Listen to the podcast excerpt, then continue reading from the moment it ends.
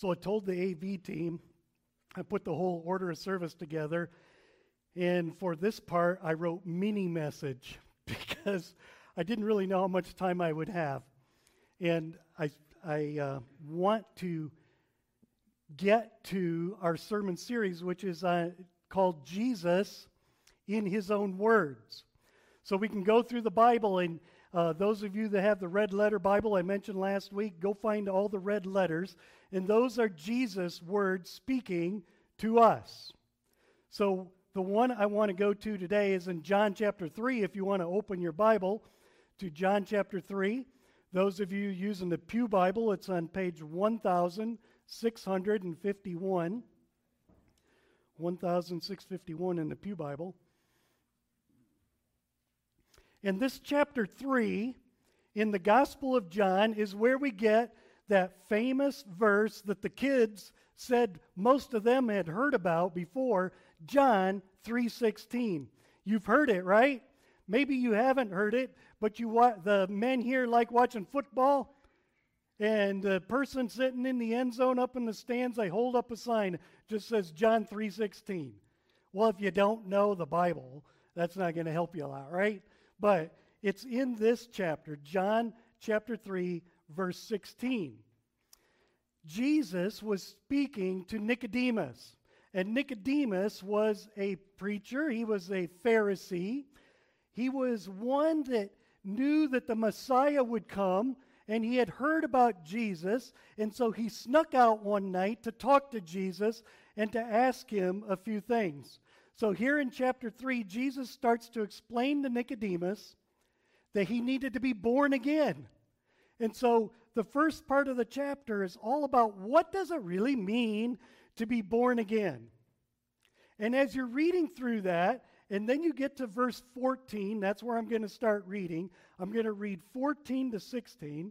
Jesus says this in his own words, "Just as Moses lifted up the snake in the wilderness, so the Son of Man must be lifted up, that everyone who believes may have eternal life in him. For God so loved the world," Nicodemus, people today, "that he gave his one and his only Son, that whoever believes in him shall not perish, but have eternal life." Wow. Did you ever notice that, though, before when you read through chapter three? What's the deal with verse fourteen?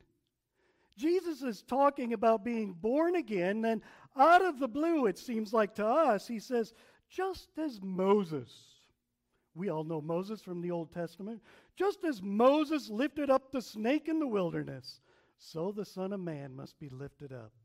What? We need to understand this verse before we really understand verse sixteen, believe it or not, to have its full comprehension. So let's go back and look. If you want to follow along, you can, but it, it's Numbers chapter twenty-one. This is what Jesus was referring to. Numbers chapter twenty-one, verse four. Um, the, the Israelite people, the chosen people by God, God helped to bring them out of slavery in Egypt, and they were in the wilderness for forty years, and God was providing for them. Each day and each night he would provide for them. They got hungry, so he sent them angel food. They got thirsty, so he brought water out of a rock. They were taken care of. They were loved. And guess what the people did? They turned their back on God. They did it again and again and again, and God would keep having mercy upon them and forgive them. And so we find them in this wilderness.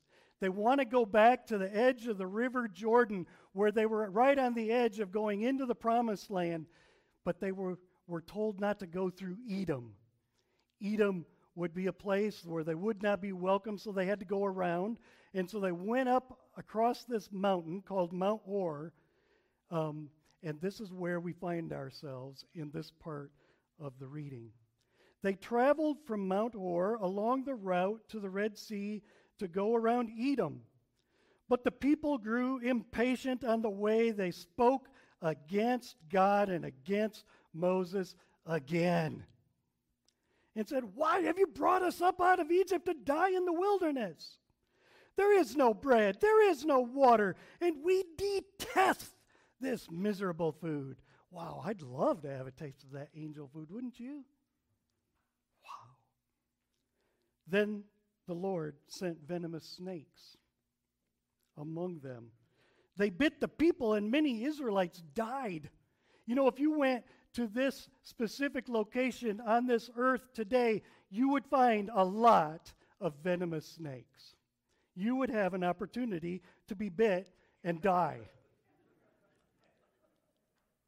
The people came to Moses and said, "We sinned when we spoke against the Lord and against you. Pray that the Lord, pray that the Lord will take the snakes away from us."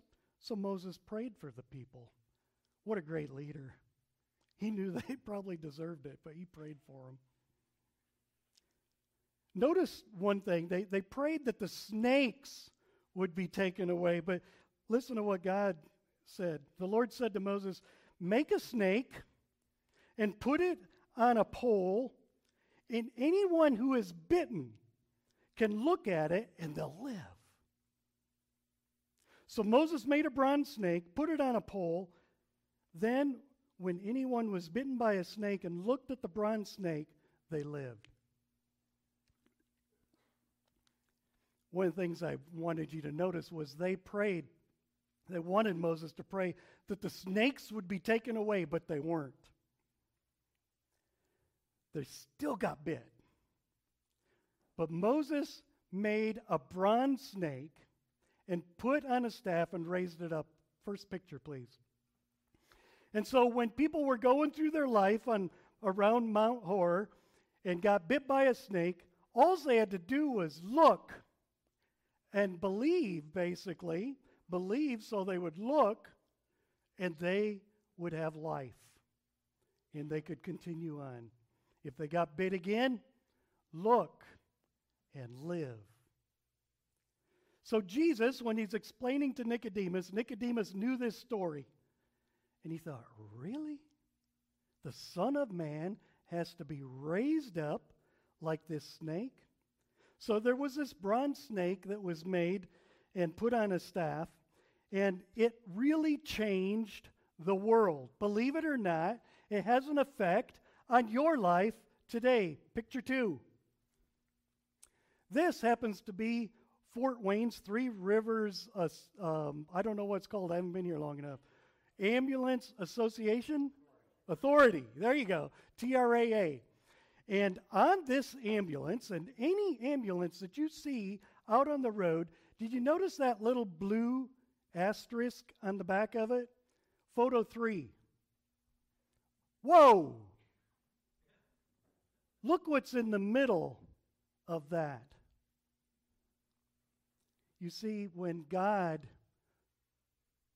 performed this act for his chosen people, he was healing his people. And so later on, um, this people started uh, worshiping this snake on a staff. And it went on for generations until King Hezekiah came along.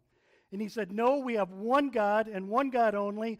Destroy that serpent on a staff." And it was destroyed, so we can't find it anymore. But the world continued on and remembered the story. And the Greeks, when they put their Greek gods together, oh, bless their thoughts, huh? They came up with the god of healing. And so they made this statue. And if you ever look at the Greek god of healing, you will see that the Greek god of healing is holding a staff. And guess what's on that staff? A snake, a serpent. And so even in the secular world, the fallen world, they see a serpent on a staff as a healing person or symbol for healing. And so there it is on our E M Ts. Well, where else do we see it? Next picture. The medical clinic? Sure enough, look at that. Over on the side, they have two snakes. Super healers, maybe. No, it, it grew through other um, Greek mythology and um, different gods. They had wings, and now we have this medical symbol that even has two serpents. Uh, next picture. In here, physician's office. So you see it all around.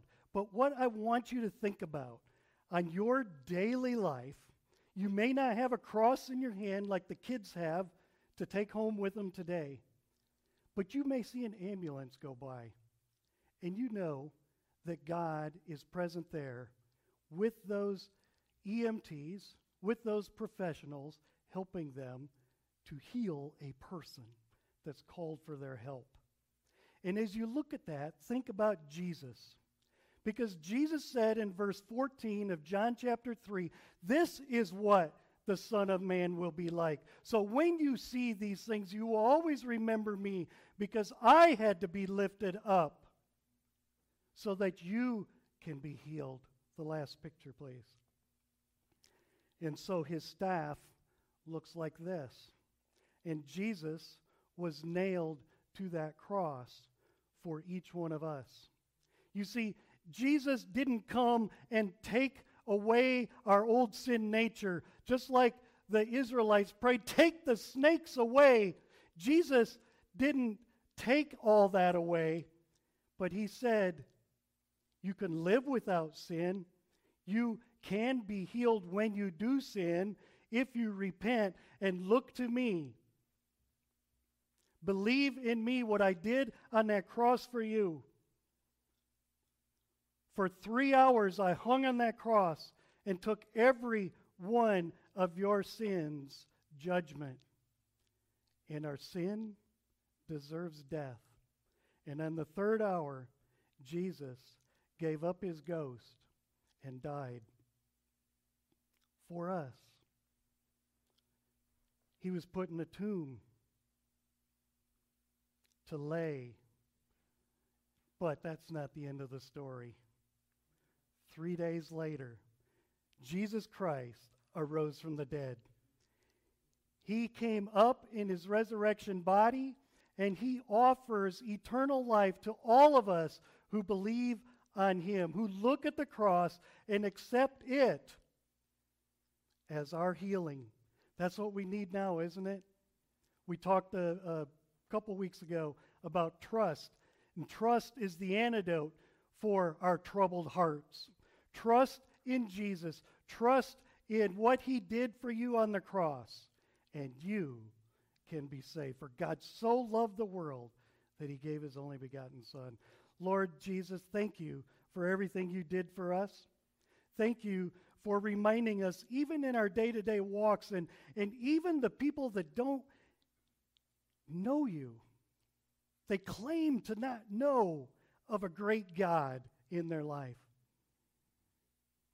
When they see that serpent on the pole, may they wonder, where'd that come from? And may they learn about you, God, and your Son, Jesus Christ. Thank you for everything you've done for us. Thank you for the blessing of this Celebration Sunday here at Dunphy. In Jesus' name we pray.